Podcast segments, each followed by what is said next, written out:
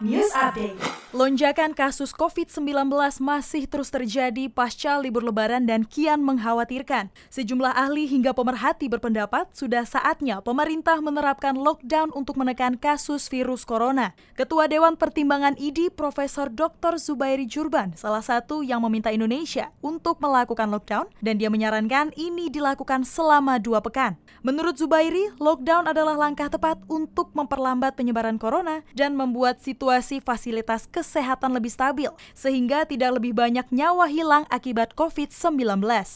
Tujuannya adalah mengurangi tingkat penularan. Sekali lagi mengurangi tingkat penularan yang sekarang ini bisa dikatakan tidak terkendali, yang sekarang ini menyebabkan rumah sakit-rumah sakit di banyak kota itu penuh, tidak hanya di Pulau Jawa, di Sumatera, di Kalimantan Barat, dan di banyak tempat keterisian rumah sakit rujukan ini amat tinggi. Kali menyarankan sekarang ini, saya juga setuju menyarankan bahwa lockdown lebih tepat daripada PPKM Mikro.